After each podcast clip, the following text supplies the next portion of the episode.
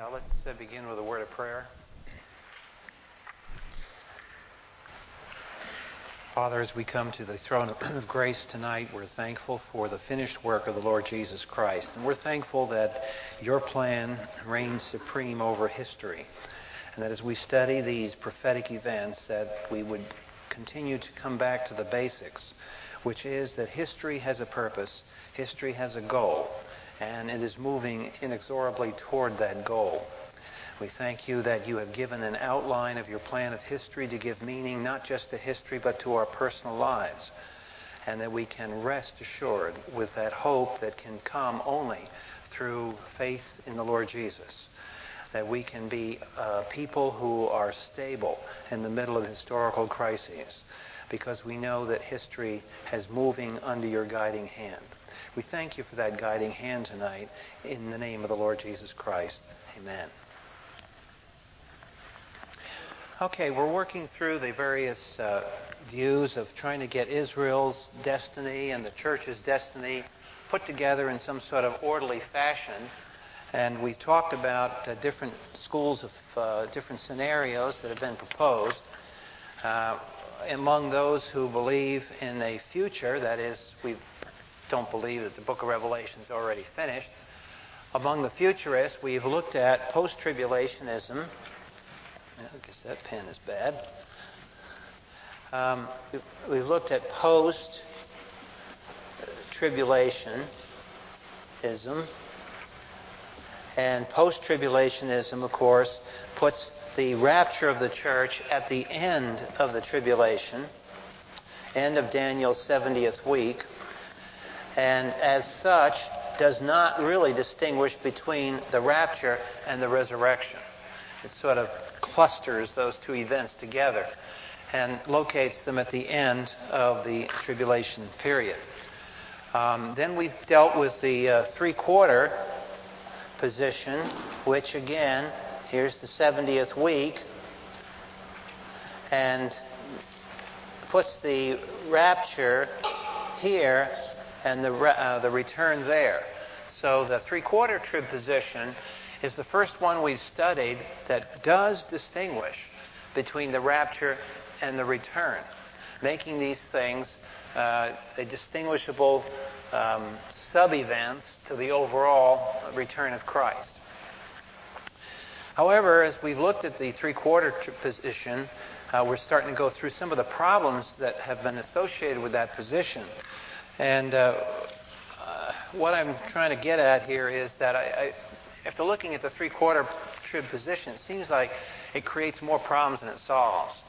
And uh, we've looked at one of them, um, the bottom on page one thirty, in the notes, um, there we found that in order to make sense, uh, and, and I guess this is a point that I want to uh, encourage you with, that as you work through this, I know some of you are new to detailed Bible study and so forth. Um, the thing to pick up out of this is how we measure these positions, what they do with certain elements. And one of the things we're looking at for each position is how it makes sense of the New Testament promise that the church is not appointed to the wrath of God. How does it make sense of that? Um, and so the, the uh, post-tribulation position has the church going through all of the tribulation, as well, of course, as Israel going through all the tribulation. The problem with that view is that if the church goes through the tribulation, then how is the church immunized from the wrath of God? Because remember, wrath of God in, in the context we're talking about isn't the isn't hell. The wrath of God that we're talking about is historical wrath of God administered as a judgment in history toward the nations. So that wrath of God, how is the church immunized here? Well, the post-tribulationist position assumes that there is some way, some something parallel to how God protected the Jews in the Exodus, for example, is one mechanism that has been proposed. And the problem with that mechanism is that it sort of flunks the test, because in the book of Exodus, There were no Jews harmed by those plagues. But in the book of Revelation, believers are martyred. So you can't have, you can't make an identity between those two. So when we come to the three-quarter position, again, we ask the same question. How do you make sense of the New Testament promise the church is not appointed to wrath? The answer given by the three-quarter position is that the wrath of God only occupies the last quarter of the tribulation. Now the problem is, if the wrath of God only occupies the last fourth of the tribulation, what do you do with all the judgments ahead of the time? All the other judgments. They're not the wrath of God, and indeed, the three-quarter position says they're not the wrath of God. They're the wrath of man. And it's kind of fuzzy because uh, the distinction is made that this is the wrath of God because it involves primarily natural catastrophes, whereas the things prior to that are involving things like war and so forth, famine caused by war, that sort of stuff, and that's caused by man. Well, if you go back in Old Testament, the, the theology that you have to bring into the New Testament is theology that's already taught in the Old Testament. So if you go to the Old Testament and you look forward in time at the day of the Lord and the different kind of judgments, you find God using... I mean, how did he conquer Israel in the, in the northern kingdom? It was with an army. Clearly, it was the Assyrians, seven twenty-one. In the southern kingdom, what did he use to conquer the southern kingdom? Human army, five eighty-six. Was that called by the prophets the wrath of God? You bet it was. Is that seen as a judgment of God? Yes, it was. So the Old Testament theology doesn't distinguish between human instruments and natural instruments. Both of those instruments are considered part of the wrath of God and the judgment of God. So this this device, resorting to that separation, um, really doesn't fit Old Testament theology coming into the New Testament. So...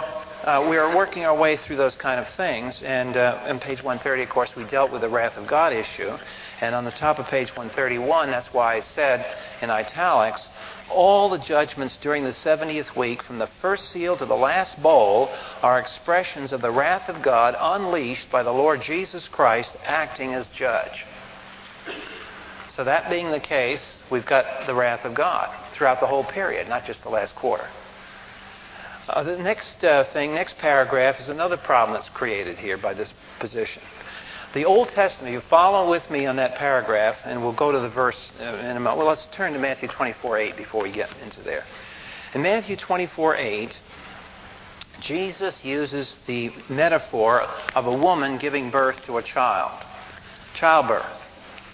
And that metaphor occurs several times in the Scriptures to refer to this time of tribulation.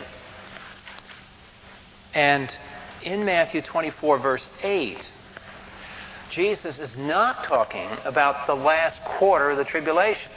He's talking about the first part of the tribulation.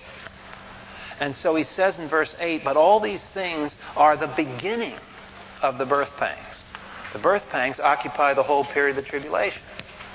So the Lord Jesus is using that metaphor, apparently, to depict the whole tribulational period. Um, Paul uses the same metaphor in First Thessalonians five three. The birth pain metaphor encompasses all seven years as a time of tribulation. The term tribulation is a title for the seventieth week, therefore is legitimate. And now we come to the next point. So we've got we've gotten the problem of there's the problem of the wrath of God. There's the problem of the birth pain. Now we come to the third problem. Uh, let me focus that.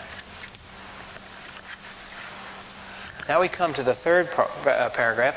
Three-quarter tribulation correctly holds that the expression great tribulation begins after the midpoint. Matthew twenty-four, verse fifteen, since we're in Matthew twenty-four, if you go down there, Jesus is talking about an event that is going to happen in the middle of this tribulation period. Therefore, Jesus said, when you see the abomination of desolation, which was spoken of through Daniel the prophet, standing in the holy place, let the reader understand, then let those who are in Judea flee to the mountains. The signal is the abomination of desolation, which is when the Antichrist, whoever he be, the Antichrist who has made a treaty with Israel, decides he's going to break that treaty halfway through that seven-year period, and he's going to uh, express his breaking of the treaty by doing what Antiochus Epiphanes did back in, in the centuries or two before Jesus. And that was to strike at the heart of Jewish theology, to undermine Jewish theology. And the way he does that is openly walk into the temple and desecrate it. Because if he can walk into that temple and desecrate it without getting hit by lightning, he can claim that the, he can claim that real estate for himself, that he controls it and there's no God around to bother him from, from controlling it. Um, so th- that's the that's the event. Now, as you go through that event, verse twenty-one gives it a name. So in verse twenty-one of Matthew twenty-four, you see, for then, then, when? When that abomination of desolation occurs, then there will be a great tribulation, such as not occurred since the beginning of the world until now, or ever shall be.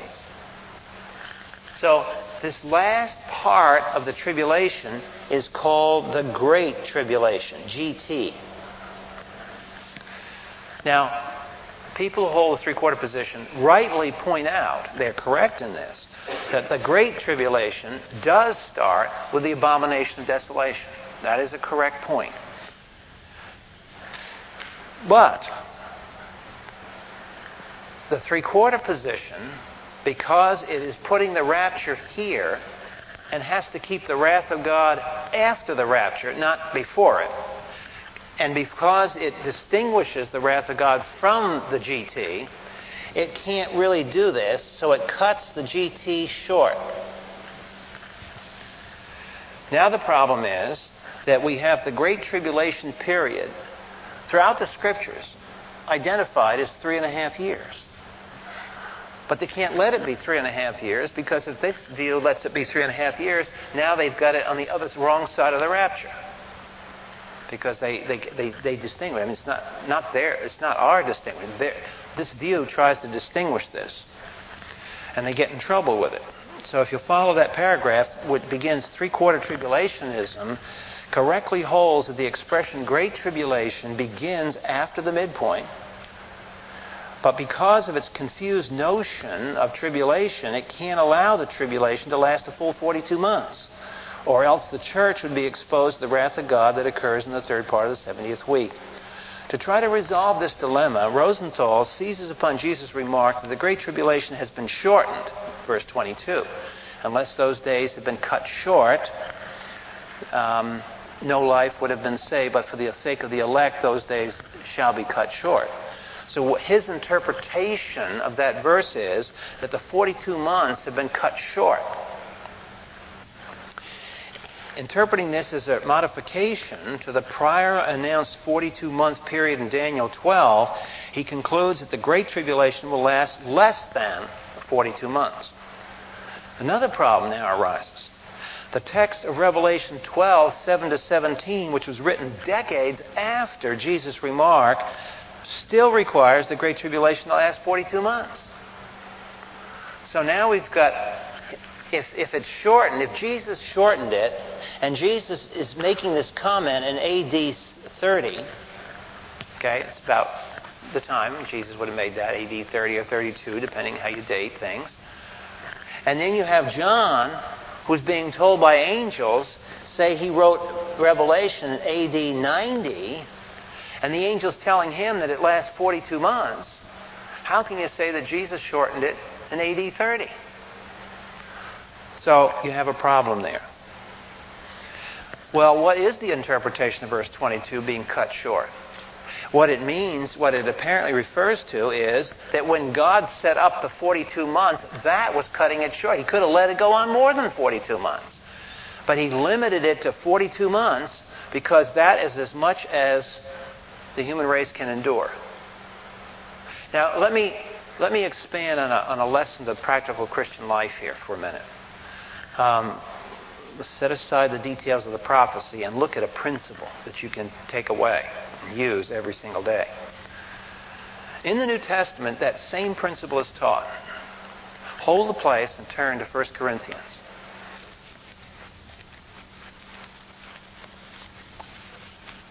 ten thirteen. It's taught in many places in the Bible. It is a corollary to the sovereign omnipotence of a loving God. And that is, in an evil world, God will not permit evil to have unlimited power. Evil is always constrained. And in verse thirteen is one of the great promises that you can apply in your Christian life. And this takes away, by the way, all our excuses why we sin. Oh, we sin because, oh, the pressure was so great on me, I just couldn't help it. Uh, this verse, while it's, it's an aid, is also sort of an incriminating promise. Look what it says. No tempting or no testing, First Corinthians ten thirteen, no tempting or testing has overtaken you but such as is common to man. And God is faithful, who will not allow you to be tempted beyond what you are able, but will with the temptation make a provide or make a way of escape that you may be able to endure it. Now, that's a neat verse, because it means that the trials and tribulations that come our way have to go through a screen. Remember Job? Satan wanted to go after Job, and, and God says, well, you can do that, but you can't do that. God has the final say over the domain of evil. And verse thirteen, like I said, is a promise, and it's also an incriminating thing. Notice what it says. No tempting has taken you, but such is common to man. And I guess, uh, I don't know how your mind works, but mine, when it's always looking around for an excuse, will try to argue inside me that, well, the trial that you face is unique. Nobody ever, had, ever did that one. So, you know, you can kind of be excused for this. But doesn't, this doesn't give us that right. It says the testing is not unique to you. The testing that comes your way, comes my way, comes their way, comes their way. It's common to man.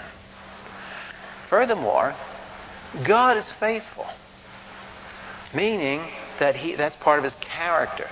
The nature of the testing of the temptation is always underneath the sovereign omnipotence of God, no matter what it is. It's always underneath that and submissive to it. And God will not allow you to be tempted beyond what you are able. Now, this doesn't, this you are able doesn't mean human works here. It doesn't mean Operation Bootstrap, where you devise some sort of gimmick and you've got some clever technique for handling the problem. That's not what it means. You are able. Why? Because the next clause describes why we are able. We are able because he's going to provide a way of escape that we may be able to endure. We're able because he provides a way of escape.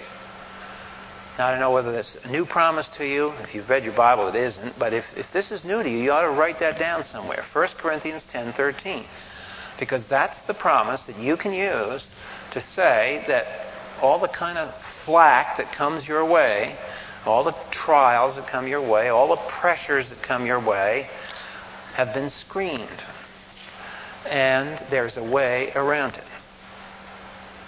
I remember a letter I got one time from a family that we knew years ago from Texas. And a mutual friend of ours, who was a Christian, uh, for some reason, um, stole something, got involved in some criminal thing. The police were were chasing him out of town. And uh, he stopped, got the gun out of his car, and blew his brains out before he could be arrested. And the the family that knew this person had written me, and, and they were in their sorrow and shock over this event. You know, what, what happened here? And I never forget the lady that wrote that letter, because she said down at the end of it, quoting this verse, she said, I guess he didn't understand that in his trouble, God was going to provide a way that he could deal with it. And he didn't. He ignored uh, a provision of the Lord in this situation. He thought there was no other way. He was ashamed of himself when he realized what he had done. Didn't want to be arrested and have the humiliation of a trial, so he killed himself. Didn't harm the policeman, just killed himself. Um, and, and that was his way out of it. But that was a neat application, I thought, about a person who saw that, was grieved by it, personally hurt by it because it was his friend, and yet was able to put it together, deal with it, and say, I guess he didn't remember. And she's right. He didn't. He didn't remember that there's a way of escape that you may provide. A way of escape isn't suicide. Okay, let's go back now to the te- to the eschatology. In eschatology, we're dealing with that very same kind of principle here, the shortening of the tribulation. And it's in just another example, the same thing, that God has limited, the limitation of forty-two months is the shortening. It's not going to be shortened less than forty-two months. forty-two months, God says, uh, you can take it. If you, it, it's not going to be forty-three months. It's not going to be forty-two months in one day. It's going to be forty-two months, period. Because that is as much as you can bear. And it's a horrible time, but apparently he thinks that, uh, you know, it's, it's okay. People can survive that with my assets. So, we come now to a fourth paragraph down the bottom of page one thirty-one.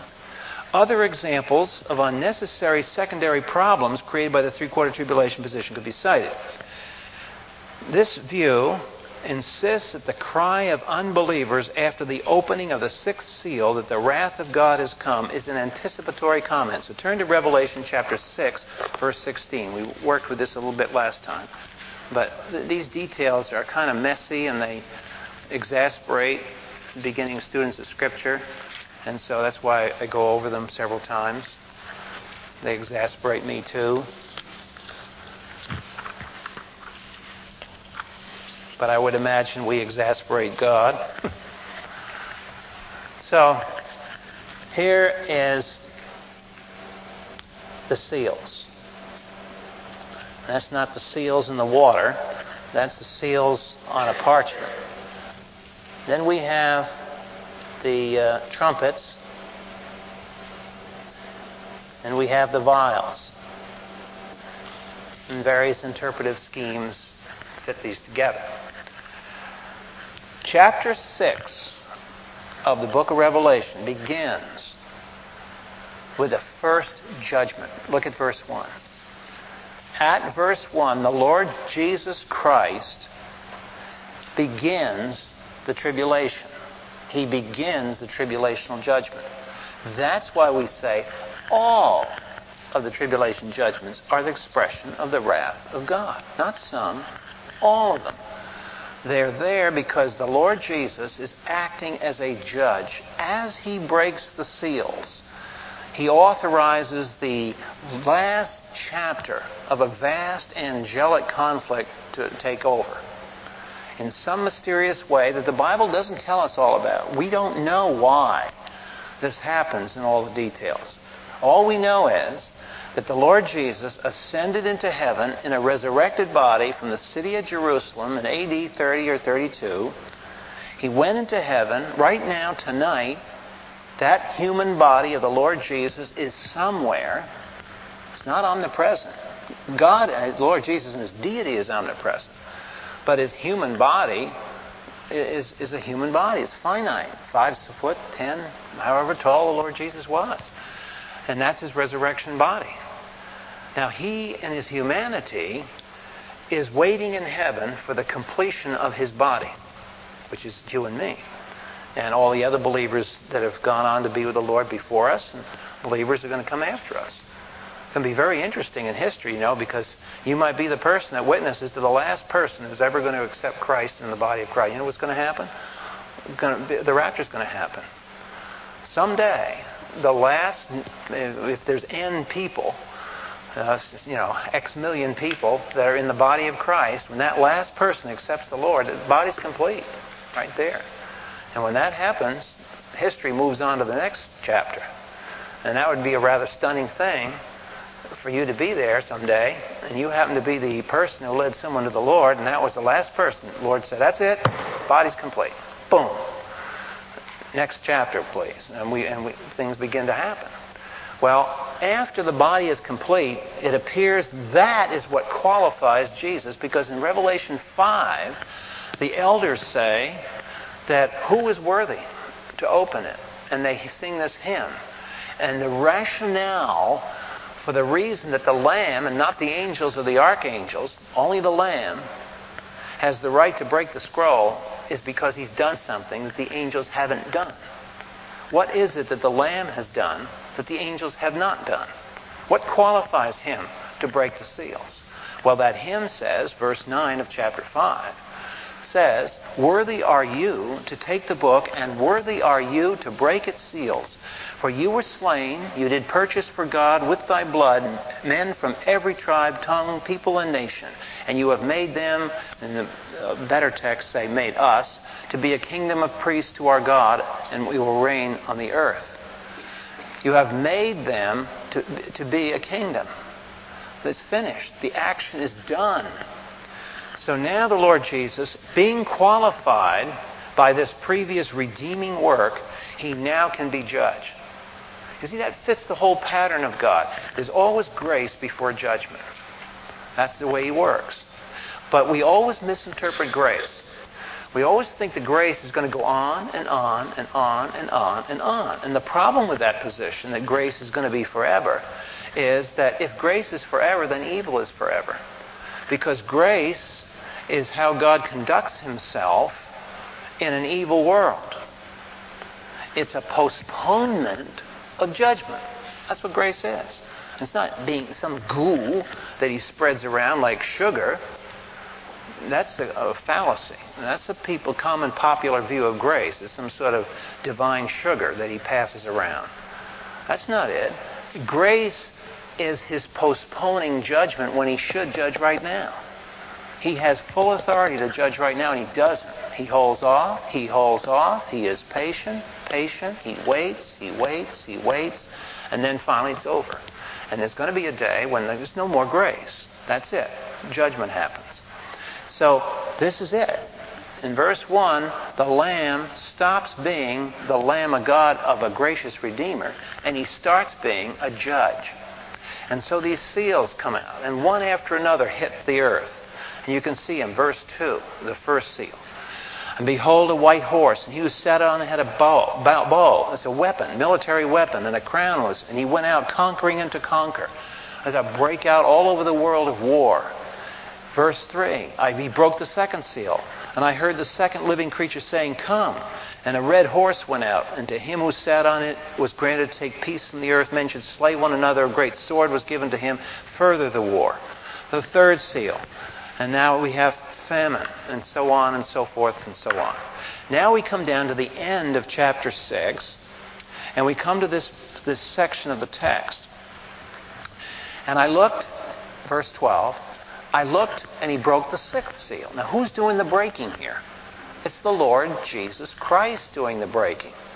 And there was a great earthquake. Sun became black as sackcloth made of hair. The whole moon became like blood. So there's the astronomical events that happen.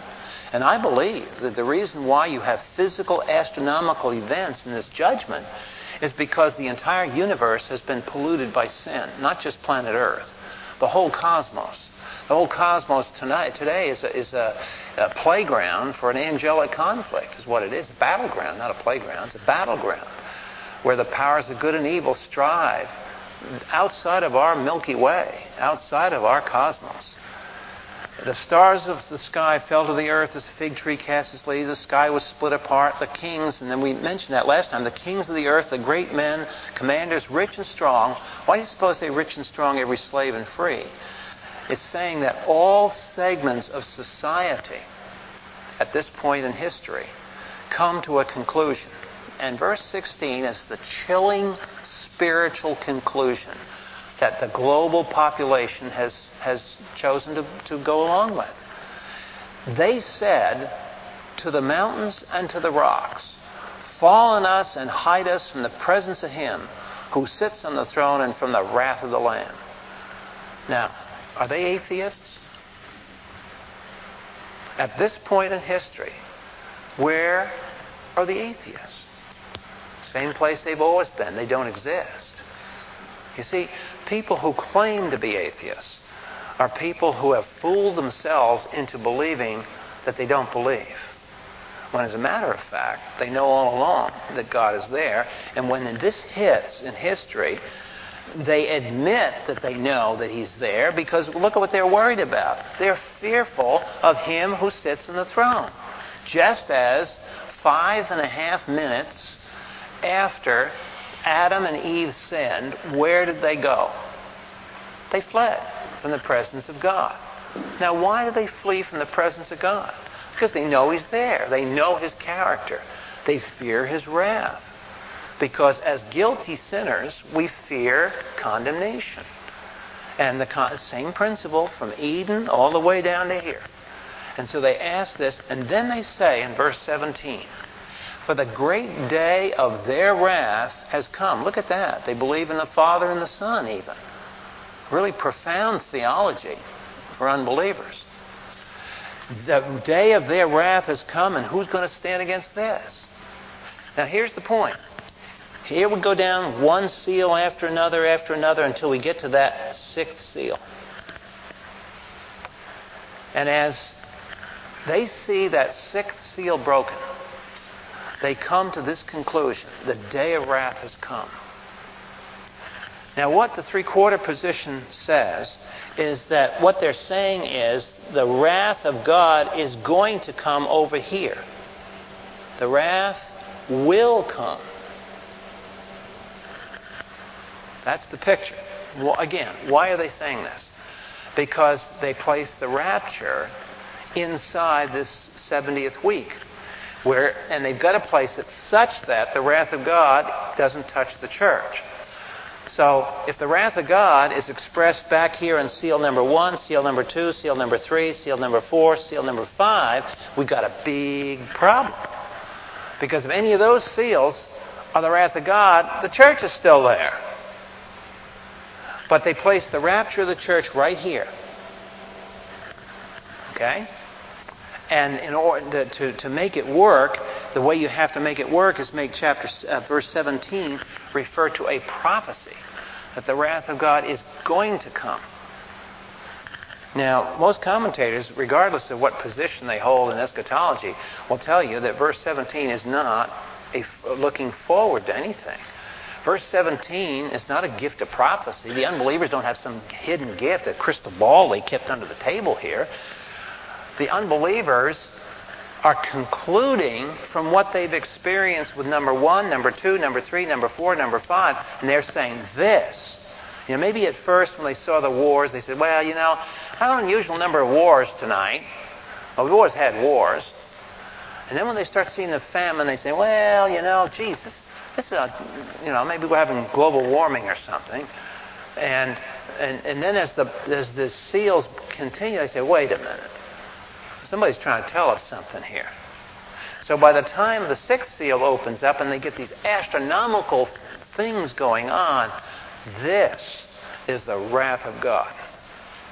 See, they've concluded that based on these seals. So that is, it creates a problem because the wrath of God then would naturally be back here, but the church is still there, so you've got a problem.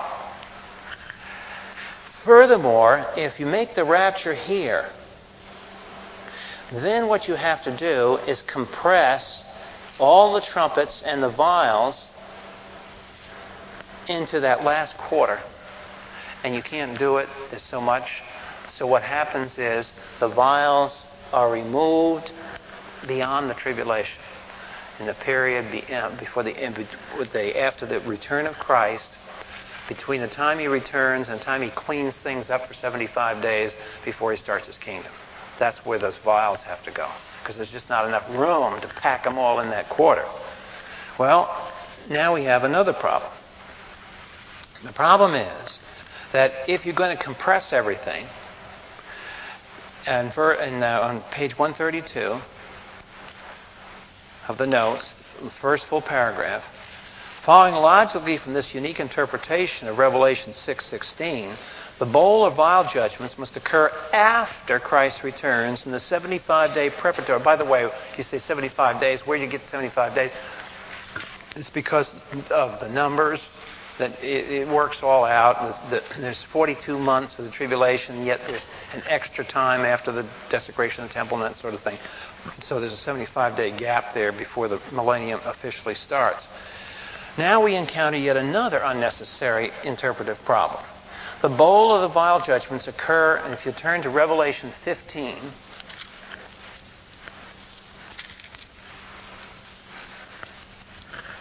here the, here's, here the, notice what it says, verse one, I saw another sign in heaven, great and marvelous, seven angels who had seven plagues, the last, because in them the wrath of God is finished. And I saw, as it were, a sea of glass mixed with fire. And those who had come off victorious from the beast and from his image and from the number of them, standing on the sea of glass, holding harps of God. This is the people who have come out of the tribulation. I looked, behold, the temple of the tabernacle of testimony in heaven was open. The seven angels who had seven... This is Revelation fifteen, verse six. And the seven angels who had seven plagues came out of the temple, clothed in linen, clean and bright, girded around their breasts with golden girdles. And one of the four living creatures gave to the seven angels seven golden bowls full of the wrath of God. And the temple was filled with smoke from the glory of God and from his power. And no one was able to enter the temple until the seven plagues of the seven angels were finished. So now we have more of the wrath of God poured out in these seven, seven vials. Notice what chapter. Notice the chapter number. This is happening in Revelation chapter fifteen. Okay?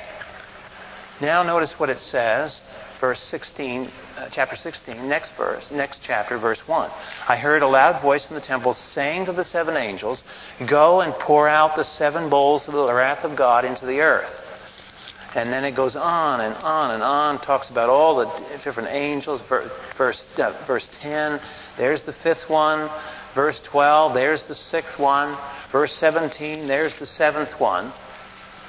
Now, chapter seventeen. Okay, I'm, I'm, I want you to watch the chapter flow here. fifteen, chapter sixteen. Now chapter seventeen.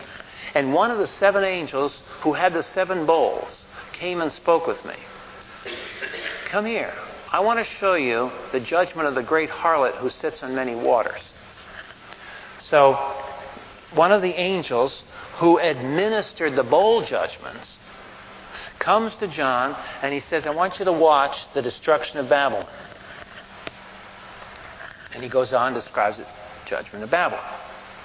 Now, chapter eighteen, verse one. After these things, I saw another angel coming down from heaven, having great authority, and the earth was illuminated. And he announces the, the destruction of Babylon. So we have seventeen and eighteen.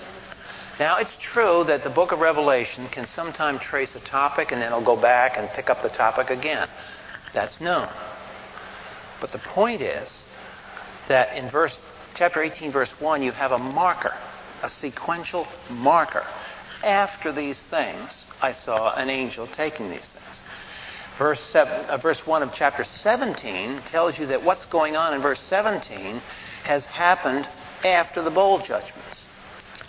In chapter nineteen, the Lord Jesus Christ comes.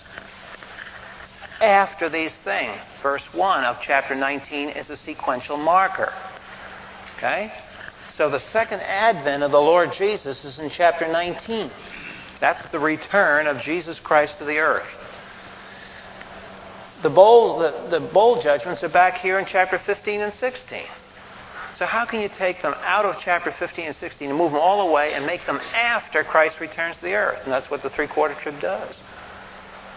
And they have to do that in order to make things fit in this scheme. But you see, when you do that, you jerk the text around so many. If you did, had three problems, after you get through doing this, you got six. This is not solving problems. This creates problems in the text. So for that reason, a number of other reasons, this, this view, while it was popular when it first came out, is really not caught on too well among people who study the Bible much. Um, okay, um, we're still on page one thirty-two of the notes. Next question. If the rapture is distinguished from the return, when in the flow of revelation does it occur according to the three-quarter trib position? Okay, I'm going to make another diagram here.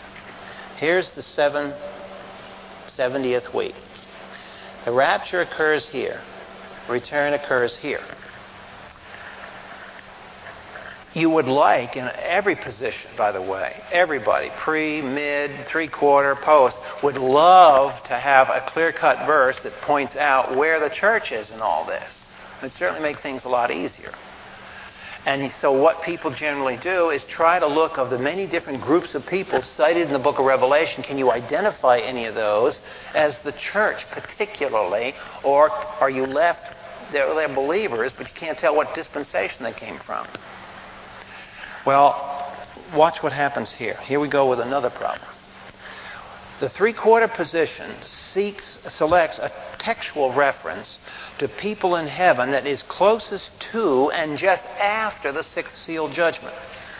That reference is Revelation chapter seven, verse nine. So if you turn to Revelation chapter seven, verse nine, there's many groups in the book of Revelation. But the three-quarter position needs to have a group in heaven after this rapture point. And then it not only has to be in heaven, they have to be the raptured church. So in chapter seven, uh, verse nine, it says, after these things I looked, behold, a great multitude, which no one could count, from every nation, tribes, peoples, tongues, standing before the throne, before the Lamb, clothed with white robes, branches in their hand, and they cry out, saying, salvation to our God who sits on the throne and to the Lamb. And all the angels were standing around, and so forth and so on. Now, you'd, uh, up to this point, you'd say, well, gee, you know, that's kind of nice. That, that might be the church. And it does occur right after chapter uh, six with that beginning of the wrath of God. And so you start saying, well, you know, it's, it's possible. But continue reading the text.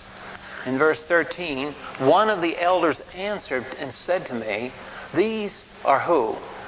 Uh, these, uh, these who are clothed in white robes, who are they? And from whence have they come? And you would just go, well, gee, you know, that, that was the raptured church, you'd think. And I said to him, my Lord, you know. Now, isn't that interesting? The Apostle John doesn't recognize who these people are. Now, you might say, well, maybe there's so many of them that he wouldn't know. But yet it does kind of seem strange that the Apostle, who was one of the founders of the church, doesn't recognize the church. Whoever these people are that he sees here are strangers to him. My Lord, you know. Now he gets his answer. He said to me, these are the ones who come out of what? Out of the great tribulation, and they have washed their robes and made them white in the blood of the Lamb. So, there are two ways of taking verse fourteen. They are the people who are come out of the tribulation in the sense that they died during the tribulation. Or are they, in the three-quarter position, the church that's been just raptured out of the tribulation? Well, let's suppose, for the sake of argument, we identify that group of the church with the three-quarter position. Okay? Just for the sake of argument now. Creates another problem. If you look down on paragraph, page one thirty-two, the reference is Revelation seven nine through seventeen, which speaks of a great multitude. This view interprets the multitude as the raptured believers in Christ and Old Testament saints who have been brought into heaven. In order to solidify this group of people as the raptured group, Van Kampen argues that the text shows them in resurrected bodies because they are pictured wearing white robes, standing on their legs, holding palms in their hands. And if one could argue, well, they all groups are doing that. Again, we see the same pattern emerging of secondary problems developing as a consequence of three-quarter tribulationism's exegesis. Here the problem is, the text cited clearly labels as a multitude unknown to John, which has just come out of the tribulation. Beside the strangeness of John's ignorance of who these people are, if they are the church raptured, now we've got a problem with another group of people cited in Revelation chapter six. So you look back in chapter six, prior to the seal, in verse nine, chapter six, verse nine, ten, and eleven. And when he broke the fifth seal, notice this other group. See, there are many groups in the tribulation, in the uh, in the book of Revelation here. Now the fifth seal, which is where? The fifth seal is before the rapture, according to this scheme, right? So number five is right there. So we're talking about something that's prior to the rapture. When he broke the fifth seal, I saw underneath the altar the souls of those who had been slain because of the word of God and because of the testimony that they'd maintained. And they cried out with a loud voice, saying, How long, O Lord, holy and true, wilt thou refrain from judging and avenging our blood on those who dwell on the earth? And there was given to each of them a white robe, notice same clothing, and they were told that they should rest for a little while longer until the number of their fellow servants and their brethren who would be killed, even as they had been, should be completed. Now look at the paragraph on page one thirty-three. Three-quarter tribulationism insists that this group of obviously martyred believers cannot be the same as the raptured saints in Revelation seven, because the former have entered heaven through martyrdom and don't have resurrected bodies. However, since they were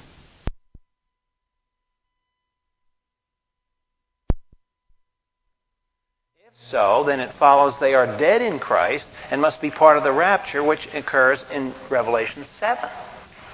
So the group in Revelation chapter six here must be part of the group in chapter seven on this position. And yet, it's strange that both Van Kampen and Rosenthal insist these are not the same groups of people. Well, you can't have it both ways. So we've got another little problem here. Finally, the last paragraph on page one thirty-three. Unlike preteritism, and this is this is kind of a summary now. We've looked at some difficulties. Unlike preteritism, three-quarter tribulationism holds to a literal hermeneutic. So we're going back here to this position. It does hold to a literal hermeneutic. It's not like preteritism that tries to symbolize everything. It is a midway position between post-tribulationism, which we discussed, and mid-tribulationism, which is our next position we're going to start. As a midway position, it suffers from some of the weaknesses of both. Like post-tribulationism, it faces the problem of keeping the church out of the wrath of God during the tribulation period. Whereas post-tribulation tried to solve the problem by positing some sort of divine protection for the church during the tribulational judgments, three-quarter tribulationism tried to de- redefine the wrath of God as something distinct from tribulation so it could be compressed down to a few months at the end of the seven-year period. As we have noticed, secondary problems of interpretation erupt all over the text. This view also shares some of the weaknesses of mid-tribulation, which we are now going to begin. So in the remaining time tonight, we're going to introduce another position. We talked about post-tribulationism. Again, to review, post-tribulationism, here's the seventieth week, says rapture and return are right here at the end. That's post-trib. That occurs post-after. Then we have three-quarter trib, one we just got through saying. That does one thing. It, it at least separates the rapture and the return. Got that straight. Those are not identical. Those are different, occurring at different times. The problem is that this compresses the wrath of God down to here, or has to have some protection agency all during the time of the tribulation because the church is there. This one has the church all the way up to that point, and so it has to do something to protect the church there. Now, mid-tribulationism. Mid-tribulationism is actually the forerunner of three-quarter tribulationism. That's where they got most of their ideas from, actually. It's an older view.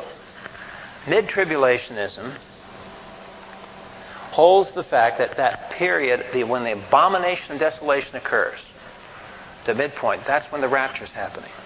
So it says the church is up there until the midpoint of the tribulation. So, down the bottom of page one thirty-three, it says, a fourth scenario attempts to extend the church age into half of Daniel's seventieth week rather than three quarters into it. Much of the previous three-quarter view relied upon features first articulated by proponents of the mid-trib position. In agreement with the three-quarter view, mid-tribulationism distinguishes between the rapture and the return. Unlike that view, mid-tribulationism adheres to the conventional two-part view of Daniel's seventieth week. So these people are more conventional. Uh, three-quarter trib position has a really weird view of Daniel's seventieth week. Nobody, these people here, the post-tribs hold to a two-part part. These people hold a two-part part. Pre-tribs hold a two-part part of, of the tribulation. They just divide into two sections, two, two three-and-a-half-year periods. Now, um, page one thirty-four, I've diagrammed this view, so that what you can see clearly why it's called a mid-tribulationism, because the church comes out in the mid part of the tribulation.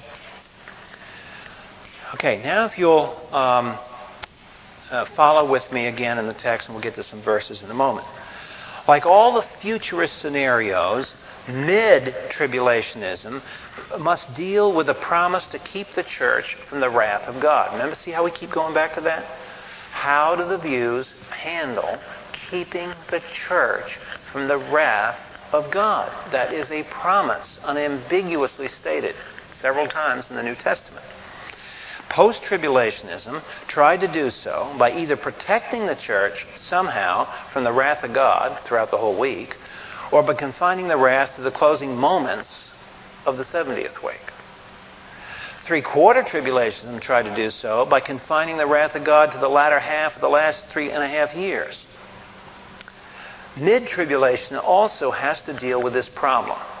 It does so by identifying the great tribulation with the wrath of God, which both occur in the second half of the tribulation. So in this case, great tribulation and wrath of God are synonyms for that whole second part. Remember, in three-quarter trib, that wasn't set up. A very complicated scheme here, whereas the great tribulation was here and the wrath of God was here. Mid-tribulation holds that they're just synonyms. They just, they're same, talking about the same thing. The central feature of mid-tribulationism. Now let's turn to First Corinthians fifteen.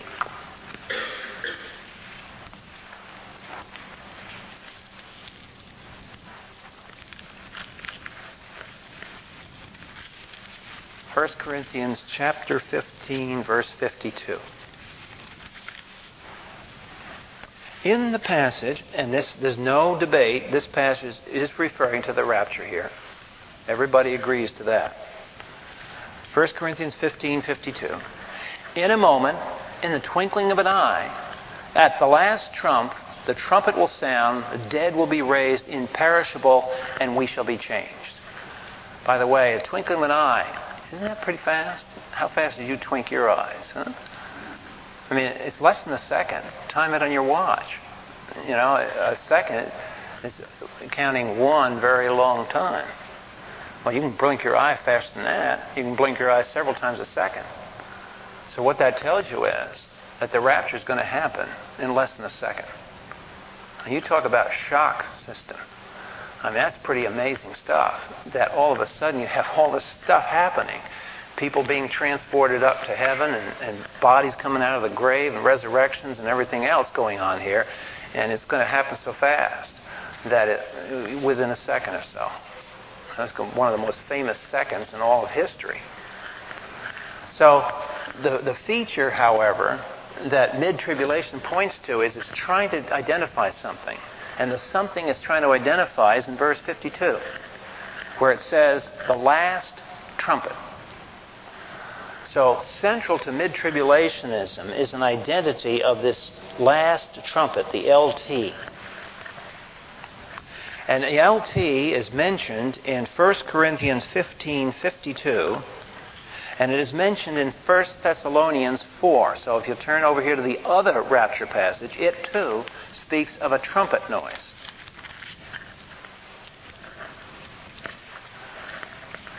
Now, a trumpet is used to announce things in the ancient world.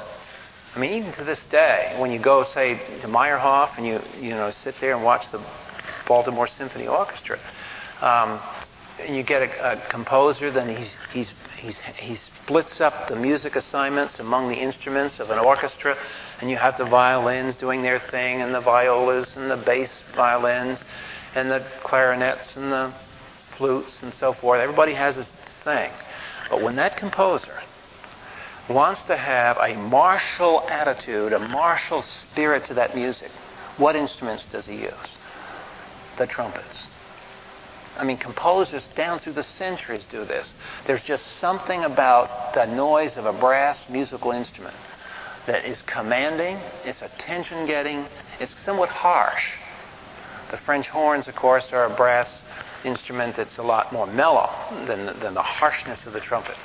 But the trumpet is, is, is has this, and this was used in the military to announce war. I mean, good grief, in the Korean War, the Chinese were using trumpets to get all the poor Chinese soldiers to, to charge. So, First Corinthians fifteen fifty-two and First Thessalonians four sixteen. In four sixteen, the Lord himself will descend from heaven with a shout, with the voice of an archangel, and the trumpet of God, and the dead in Christ shall rise first. Now, whatever this is, just like a composer composes a symphony, and he assigns that first trumpet and the second trumpet and the third trumpet, okay, you guys come in now. Just at the right moment, those trumpets bark into the music. And this is what's going to happen here in verse sixteen. Into the, into the realm of history, suddenly there's this trumpet. Now, whether the unbelievers hear this or not, we don't know. But there's this trumpet that's associated. So the L T occurs in rapture passages. Now, what mid-tribulationism tries to do is, since it says the last trumpet, it tries to identify the last trumpet of the rapture passages and make that equal to the last of the seven trumpet judgments in the book of Revelation. Okay, that's the equation that is central to mid-tribulationism. That the last trumpet of the of rapture is to be identified with that seventh trumpet judgment in Revelation eleven fifteen. Now, they furthermore, some of them, will identify the trumpet with yet another scripture passage. Where do you think that one is? Not the rapture passages, not the book of Revelation, but they will try to identify it with Matthew twenty-four. So let's go over to Matthew twenty-four, and I'll just we'll just have time tonight to get into this equation. Matthew twenty-four, verse thirty-one.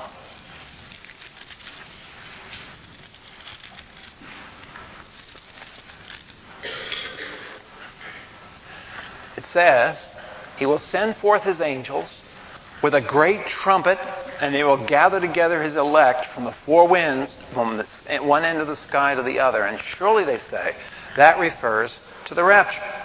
So we make the trumpet of First Corinthians and First Thessalonians equal to the last thing of seven trumpets in Revelation, also equal to Matthew twenty-four, verse thirty-one. So, next time we'll deal with this equation. But that's the central feature of mid-tribulationism. And of course, what we're going to do is we're going to say, all right, if that equation is correct, what, what, what does that do with these other textual problems? See, that's the problem with all of these. I mean, even pre-tribulationism, which is the one I'm going to come up with eventually, um, is not free of trouble. And the problem is, with all these positions, is we're ahead of history. That history hasn't happened yet. And when God fulfills his promises, he always has surprises, and he always fills up context. So, that's the, to, right now I want to leave you with this, just so at least we get started tonight on mid-tribulation. So next week, we'll work through the mid-tribulation position. Please keep in mind that if this is confusing to you, don't worry about it. The point is, God has a plan for history. Every single detail will fall into place. It will all be compatible with His Word. God has superintended every single facet of history. And the reason that's important for you to grab is because you're going to have crises in your lives come out of the clear blue someday. Bam! Why did this happen? And you're going to be in shock. And you're going to be running around. You have two ways to go. You can fall apart and wallow all over the place and totally lose your testimony. Or you can, in shock, come back and realize that God loves you, that God has His plans, that God is sovereign, that Jesus Christ is resurrected from the dead, and He's going to come for us. And you're going to have a chance to see Him face to face, and God will get history to the point where there'll be no more tears, no more sorrow, no more crying. It's going to come. And that's our hope. And we can hope that because we have an empirical basis in history for it. Jesus has already got there. The goal, the game's over as far as Jesus is concerned. He may, he's finished. He arrived at the finish line. He's got a resurrected body. He's ready to go. He's waiting to pick up pieces of His body, and then He's going to introduce this, this drama of Book of Revelation. He's going to start peeling the seals off. And history will accelerate very rapidly, and we'll get to the kingdom long awaited for man. Father, we thank You for the fact that You do love us. We thank You that You are omnipotent. You are able to do exceedingly abundantly above all that we ask or think. We thank You that You are able to do that which You have promised. And You have promised to come for Your church. You have promised that with that great trumpet and a twinkling of an eye to raise the dead in Christ from the dead. That You have promised to transform those who may in the body of Christ be alive at that moment, that very second of time. And we thank You, Father, that we can be observers to that great event and glorify You, for it's in Christ's name we pray. Amen.